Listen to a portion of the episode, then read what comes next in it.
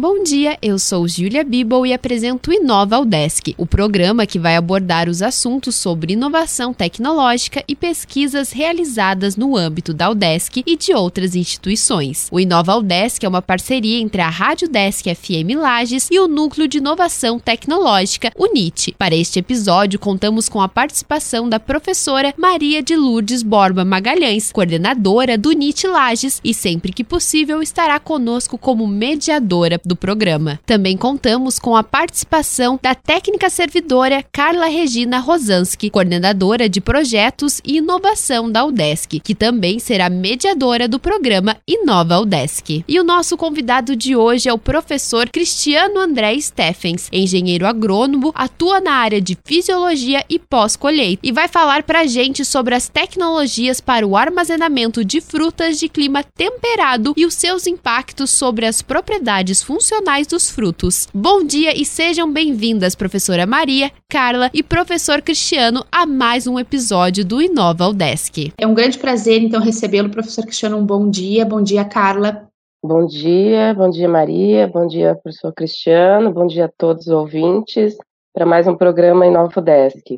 Bom dia, professor Cristiano. Bom dia, professora Maria de Lourdes. Bom dia, Carla. Bom dia a todos os ouvintes. Eu que agradeço né, o convite de poder participar né, do programa Inovo Desk. É uma grande satisfação estar aqui e a gente poder conversar com os nossos ouvintes é, sobre um pouco do que, do que a gente realiza né, aqui dentro da universidade. Então, muito obrigado pelo convite. Excelente. Professor Cristiano, então, para nós começarmos a nossa conversa, gostaria de te perguntar um pouquinho sobre a tua formação, a área de atuação, um pouquinho mais detalhada, sobre as ações do laboratório né, que você coordena, para que você sumarizar um pouquinho os projetos né, que são, são desenvolvidos, para a gente entender um pouquinho a área de atuação do seu laboratório. Então, minha formação, né, eu sou engenheiro agrônomo, como bem foi colocado na, na introdução né, dessa entrevista. Eu me formei em 2000, no ano 2000, então já tem aí algum, algum tempinho de formação. Fiz o mestrado e doutorado, posteriormente à, minha formação, direto, né, na, na, área de fisiologia e tecnologia pós-colheita. Mas desde o segundo semestre da graduação eu, eu desenvolvo atividades de pesquisa relacionada a essa área. Né? Há bastante tempo assim que a gente vem trabalhando. Aqui no CAVE, nós trabalhamos com, com a parte de fisiologia e tecnologia de fruteiras de clima temperado, principalmente, porque são as fruteiras que são exploradas né, aqui na nossa região, né, na região sul do Brasil. Então, nós trabalhamos com as, as culturas né, maçã, pera, ameixa, pêssego, kiwi, caqui, moranguinho, né? então algumas outras pequenas frutas também e fruteiras nativas também, né? Goiaba serrana, mabiroba, entre, entre outras, né? Então, a, a, o objetivo das nossas, dos nossos trabalhos de pesquisa, eles visam é, avaliar e desenvolver práticas de manejo lá no campo, né? Que terão impacto na pós-colheita desse fruto, no sentido de obter um fruto com qualidade superior, né, com uma qualidade melhor. Bem como também tecnologias de manejo pós-colheita, que daí envolve a parte de armazenamento, a parte de conservação. Então, onde nós é, trabalhamos com sistemas de armazenamento, com substâncias que possam retardar o processo de amadurecimento né, do fruto, ou aí a gente poderia sim falar num termo mais, talvez mais fácil de entender para o público geral, retardar o envelhecimento do fruto fazer com que a, a vida dele após a colheita seja a maior possível, de forma a ofertar esse, esse, fruto, porque nós não podemos esquecer, né, não podemos deixar de estar que muitos frutos eles não são produzidos o ano inteiro. Existe uma sazonalidade de produção, né? Então, se nós não tivéssemos a possibilidade de armazenar, teríamos frutos, alguns frutos aí à disposição por 20, no máximo 30 dias durante o ano. E com o sistema de armazenamento, hoje por exemplo, no caso da maçã, nós conseguimos ter o fruto o ano inteiro. É, então, o que nós buscamos é isso: é aumentar o período de oferta, manter a qualidade do produto e, principalmente, reduzir o desperdício, porque é inevitável, nós teremos durante o armazenamento perdas. Só que essas perdas elas têm que ser as menores possíveis, né? Porque o fruto ele é um alimento, né? E um alimento é algo sagrado. Então nós não podemos aí é, desperdiçar ou desperdiçarmos o mínimo possível. Então, as nossas uh, ações de pesquisas ela, elas têm esse objetivo, né, de melhorar a qualidade do produto, aumentar a vida pós-colheita dele e reduzir as perdas durante essa fase aí de, de pós-colheita. Não, e é bem legal, professor, porque a gente percebe que essas pesquisas elas são muito importantes para a sociedade, para a sociedade em geral. A gente está falando de alimentos, né, de conservação, tal de alimentos. E como é que fica, então? Como é que vocês têm feito aí para que essas pesquisas realmente saiam da universidade e vão justamente para a sociedade, para as empresas? Vocês têm feito parcerias hoje em dia para que essas pesquisas realmente vão para o mercado? É, então, é, eu vejo assim que é, os resultados da pesquisa, né, ela pode ser disseminada para a sociedade de, de várias maneiras.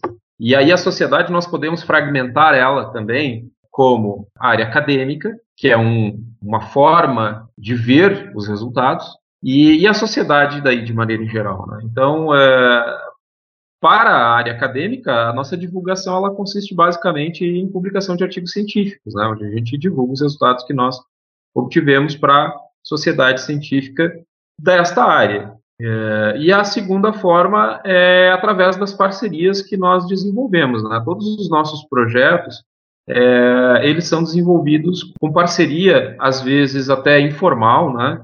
com empresas. Né? Porque, veja bem, para que nós possamos montar um experimento, um ensaio, né, e desenvolver um projeto de pesquisa, é, nós precisamos ter uma área de produção desses frutos, ou mesmo os frutos, né? Então, é, e nós conseguimos essa área de produção cedida, ou os frutos né, das empresas que trabalham com produção comercial. Então, a gente faz esse, esse, esse contato, e depois, como forma de, de contrapartida, a gente via os resultados ou repassa esses resultados na forma de relatório ou de, de uma reunião né, com, com os interessados para que nós possamos discutir o que, que nós obtivemos de informação. Né? Então, dessa maneira que, basicamente, assim, que a gente faz a, a divulgação, né? para que possamos, assim, como você bem disse, Carla, os resultados dos trabalhos, né, eles possam sair do portão da universidade. Muito legal, Cristiano. Então, uh, aquelas empresas ou aqueles produtores uh, dessas frutas de clima temperado que tenham interesse né, em conhecer um pouquinho mais sobre esses projetos ou essas tecnologias ou esses estudos que vocês desenvolvem, que tenham interesse de fazer uma parceria com a universidade, com o teu laboratório, eles podem entrar em contato com você através de algum canal para que se estabeleça uma parceria uh, adicional, assim, nesse sentido que você está comentando? Com toda certeza, né? nós estamos sempre à disposição para ajudar, para retribuir a sociedade, né? Acho que esse é o papel também da universidade, não é apenas formar bons profissionais, mas também contribuir para o desenvolvimento da sociedade, né? Então, penso que tudo que a UDESC puder contribuir, ela tem que estar disposta a isso. Desta forma, nós, que somos funcionários da universidade, então, nós somos a UDESC, né? Então, nós temos que, que dar esse retorno. Então, com certeza, é, a gente está aberto a, a, parcerias. E aí, o canal de comunicação pode ser via e-mail, telefone, WhatsApp, enfim, né? Qualquer canal de comunicação aí é, é válido, né? Por exemplo, é, amanhã mesmo a gente tem uma reunião com é, um representante de, de, de duas empresas que desenvolvem equipamentos para uso na área de pós-colheita, né, onde eles vêm para conversar no sentido de desenvolver uma parceria para fazer com que, que eles querem entrar no mercado brasileiro, né, e precisam desenvolver, não desenvolver, porque os equipamentos já existem, então já estão desenvolvidos, certo? Mas há necessidade de demonstrar que eles são aplicáveis para a nossa realidade produtiva.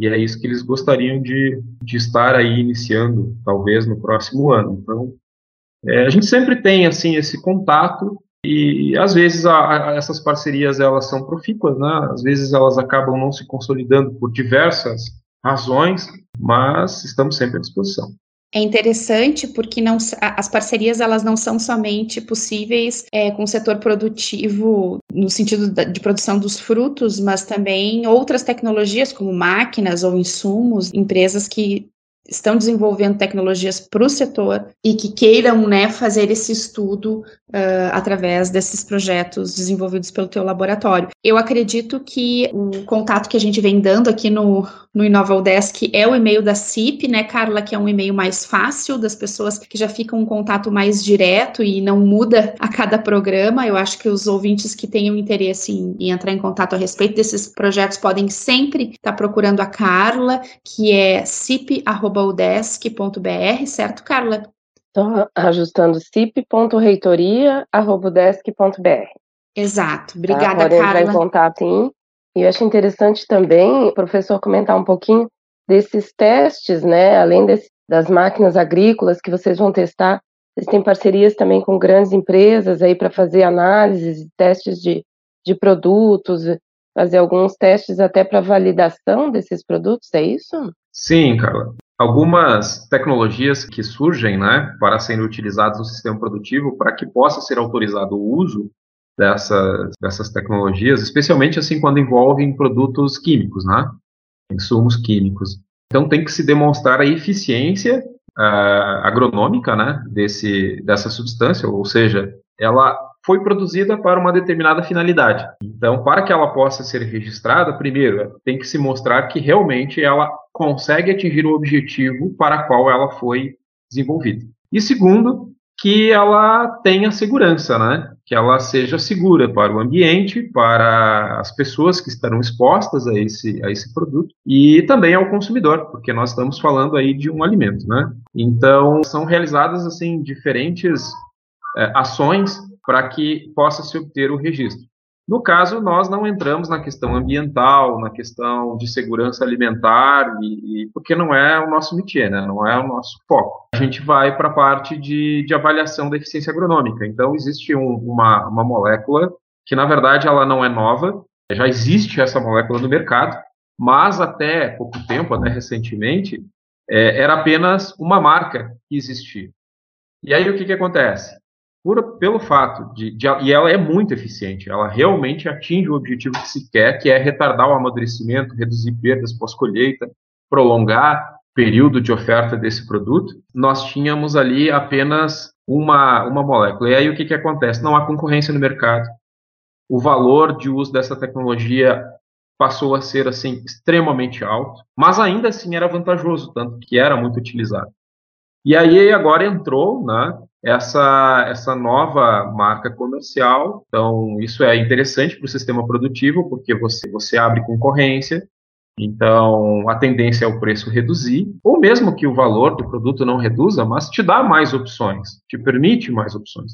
E aí cabe a nós, nessa, nessa parceria, fazer a, a avaliação, então, da eficiência agronômica desse produto para que então ele possa ser registrado na produção integrada de maçã, que é uma exigência para que o, o fruto ele possa ser comercializado para algumas redes varejistas e até mesmo para exportação né, para alguns países. Então é importante que se tenha esse registro. Além de outras ações desenvolvidas também em parceria com essa empresa, no sentido de desenvolver né, o uso dessa, dessa tecnologia aqui no país. Muito interessante, Cristiano, e o que eu acho, o que me chama a atenção é, na verdade, as relações que existem entre as ações de ensino da universidade, da pesquisa, né, e dessa conexão com a comunidade, com o setor produtivo. Então, nós temos hoje aqui no CAVES o curso de agronomia, que forma engenheiros agrônomos, né, que estão atuando, né, nas mais diversas áreas, inclusive na área da qual nós estamos falando agora, que é o setor de tecnologia pós-colheita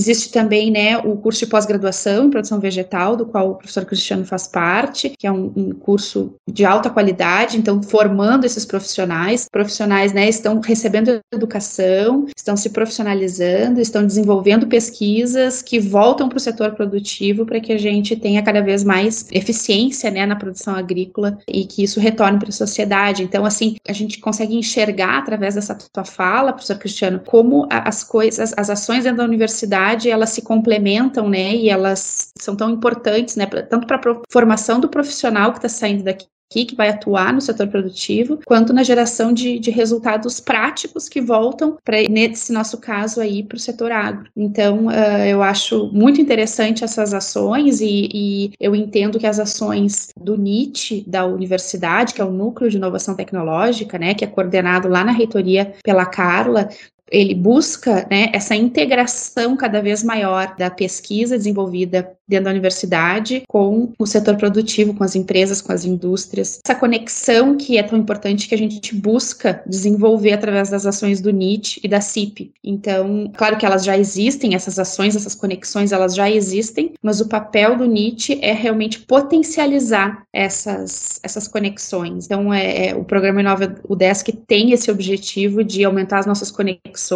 aumentar né, a divulgação desses projetos para que a gente consiga realmente né, disseminar cada vez mais as possibilidades de interação e de crescimento e desenvolvimento para nossa região, né, para todos todo o estado, todo o país. Então, eu queria é, ouvir um pouquinho de você, o que, que você, né, o que, que você entende que são as, os principais desafios, né, a importância dessas ações e os grandes desafios e como que a gente conseguiria superar esses desafios no sentido de potencializar essa, essa interação, né, da universidade, das ações da universidade, com do lado de fora dos portões da universidade, como você mencionou. Então, professora Maria de Lourdes, é, de fato, né, é, nós termos um, um, órgão dentro da universidade que possa facilitar essa interação entre instituição e empresa, é, nos facilita muito, porque por vezes nós estamos envolvidos em aulas, em orientação de alunos, ou até mesmo na, na no próprio desenvolvi, desenvolvimento do, da, das pesquisas, né? Que acaba dificultando um pouco que a gente consiga fazer essa, essa interação. Né? Então, nós, logicamente, como as nossas pesquisas elas são aplicadas, nós temos o contato com o sistema produtivo mas esse contato ele acaba às vezes sendo um pouco restrito, é, restrito no sentido de que não há uma ampliação com, com outras áreas que pode ser interessante. Hoje se fala muito na multidisciplinaridade, né?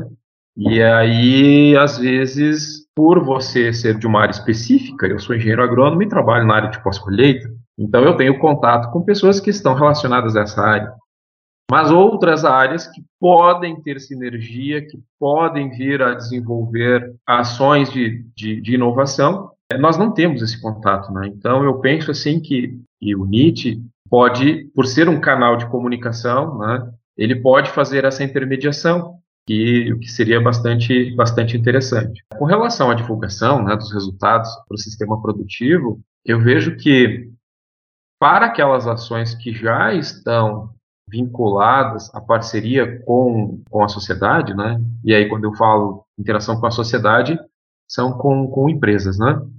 É, parceria público-privada, né? Universidade empresa. Aí é automático, ele vai atingir o sistema produtivo, porque você gera conhecimento, a empresa que é parceira, ela vai querer obter essas informações, porque, obviamente, ela quer saber se o que, que obteve de resultado, se esse resultado é positivo, se ele não é positivo, para que, então, em sendo positivo, possa divulgar para o sistema produtivo. Em não sendo positivo, ver o que, que pode ser melhorado para que melhore a eficiência, os resultados. Então, eu vejo assim que, nesse sentido, é automático essa divulgação. Agora, nós temos, assim, dentro da universidade, Aí eu falo assim, dentro do CAVE, porque eu tenho conhecimento, mas com certeza em outros centros também existem, né? Projetos que são desenvolvidos por iniciativa dos professores ou dos, dos grupos de pesquisa, que existe um viés de aplicação tecnológica, mas que naquele momento não são desenvolvidos com parcerias. E aí eu penso que há uma dificuldade maior destes resultados, às vezes, eles chegarem à sociedade ou de que se possa se estabelecer uma parceria. Então, talvez o Nietzsche ele poderia contribuir também de forma assim bastante positiva de trazer empresas parceiras, sejam públicas ou privadas, para outras ações desenvolvidas que não sejam assim iniciativas da empresa parceira, mas iniciativas da universidade. Então, eh, esse é um desafio bastante grande. Né? Nós buscarmos parceiros que possam potencializar né, as nossas ações, porque hoje na universidade a gente esbarra muito na questão financeira. Pesquisa no Brasil hoje é muito caro, mais do que nunca. Já era caro há cinco anos atrás, hoje então é quase que eu diria proibitivo até. Nós somos um país dependente de tecnologia externa, quase todos os insumos que nós usamos em atividades de laboratório são importados, então os valores assim são extremamente elevados. E, e, o fomento à pesquisa, o fomento governamental à pesquisa está cada vez menor, né? então a gente esbarra na questão financeira. Por vezes a gente não consegue alavancar ideias inovadoras por falta de recursos.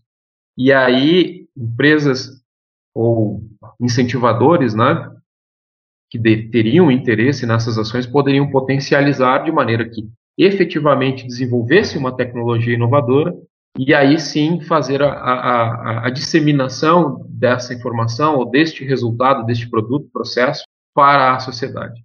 Então, acho, eu penso assim que o Nietzsche ele, ele, ele pode é, contribuir de maneira bastante importante né, nesse, nesse sentido, e vejo que esse é o maior desafio, fazer com que ações inovadoras da universidade possam ser capitalizadas, potencializadas por possíveis interessados fora da universidade. Legal. É, eu gostaria de fazer uma, um comentário sobre a tua fala, Cristiano, que hoje a pesquisa é muito cara no país, principalmente porque as tecnologias são todas de fora e isso causa um custo muito elevado. É, e daí eu não diria somente a pesquisa tem um custo elevado, mas a saúde tem um custo elevado, todos os, os, os processos tecnológicos têm um custo elevado porque nós dependemos de tecnologia externa. E aí a gente faz aquele grande apelo. O meu ponto é: o Brasil é um país cheio de dificuldades devido a essas questões, né, de nós termos muito pouca tecnologia 100% nacional, mas ao mesmo tempo torna um terreno muito fértil para quem quer desenvolver essas tecnologias aqui. Né? Então, assim, é um mar aberto para todos aqueles que queiram desenvolver tecnologia nacional, porque nós temos muito pouco hoje, nós dependemos muito do mercado externo, volatilidade cambial, custo elevado, dificuldade logística de entrega, isso dificulta muito o país inteiro em todos os setores, né? E no setor agro não é diferente, é um grande setor que é muito sofre muito muito, né, com essas com essa dependência externa. Então, ao mesmo tempo que isso é um grande, uma grande dificuldade do país, é também uma, um, tem um grande potencial para aqueles que querem desenvolver tecnologia. Então, eu entendo que essa conexão da universidade com o setor produtivo, ela é muito importante porque o setor produtivo traz as necessidades, traz os problemas a serem resolvidos, traz as grandes dificuldades enfrentadas e a universidade, através dos projetos de pesquisa, tem o poder de pesquisar pesquisar, desenvolver, né, novas tecnologias para resolver esses nossos problemas com tecnologia nacional. E esse é o nosso grande desafio. É, é para isso que a gente está aqui trabalhando e colocando todos os nossos esforços para que a gente potencialize isso. Gostaria de frisar isso, que a, a importância né, dessa nossa comunicação, dessa, de, desses desenvolvimentos que são feitos dentro da universidade, dos laboratórios dos professores, como nesse caso aqui o professor Cristiano, para que a gente consiga cada vez mais desenvolver tecnologia 100% nacional, consiga amenizar esses problemas tecnológicos que a gente está vendo em tantos setores como por exemplo agora na saúde e no setor agro, apesar de ser um grande sucesso, ser um setor muito bem sucedido no país, mas ainda depende de tecnologia externa e, e depende de insumos, bioinsumos, máquinas, todas essas, essas ferramentas tecnológicas. Então, eu acho que uh, o, pa o, papel né, da CIP do NIT é muito importante nessa conexão e eu, eu acho que é preciso que uh, a gente divulgue, né, Carla, cada vez mais as redes de conexão da CIP para que todos aqueles interessados em usufruir das tecnologias desenvolvidas pela universidade possam entrar em contato com o professor Cristiano nesse caso, a gente consiga fazer fazer as conexões certas para né, promover o desenvolvimento nesse setor. Sim, é verdade, Maria. Eu agradeço muito as contribuições do professor Cristiano e convido realmente todos os empresários aí, quem tem interesse em estar investindo aí na universidade, nas pesquisas que a gente já tem desenvolvido aí, a gente está aberto realmente a fazer esse contato, a fazer essas parcerias e a buscar né, ativamente esses parceiros. É um desafio, como o professor colocou, né, é, tanto essa parte de buscar os parceiros com interesse no que já, a gente já tem desenvolvido, assim como é um desafio esse financiamento da pesquisa hoje, né, o financiamento público da pesquisa. mas a universidade tem mostrado seu papel, principalmente agora, em épocas de pandemia, né? Eu acho que reforçou muito o papel da ciência e dos institutos de pesquisa e das universidades aí. Então, agradeço bastante as contribuições do professor, sucesso nas suas pesquisas, na realização aí dessa evolução aí das análises e das parcerias. Muito obrigada. Bom, eu que agradeço o convite mais uma vez, né? É, eu disse, quando eu recebi o convite, de prontamente eu aceitei, né? Porque penso que nós não podemos nos surtar de contribuir neste momento. Como eu falei, a universidade ela tem que se comunicar com a sociedade e a universidade ela é formada por seus servidores e alunos, né? Então, se nós não fizermos, na universidade não vai fazer esse contato, né? Nós somos a universidade. E elogiar a existência desse programa, a ideia que tiveram de desenvolver o programa, né? parabenizar por isso. Enfim, muito obrigado mais uma vez e estamos, como eu disse, à disposição sempre que necessário poder contribuir. Obrigado. Muito obrigada, professor. Obrigada, Carla, pela participação conosco hoje. Agradeço a presença de todos. Obrigada ao professor por ceder esse tempo para falar com a gente. Obrigada também a Carla, a professora Maria. E esse foi o Inova Desk de hoje. Até o próximo episódio.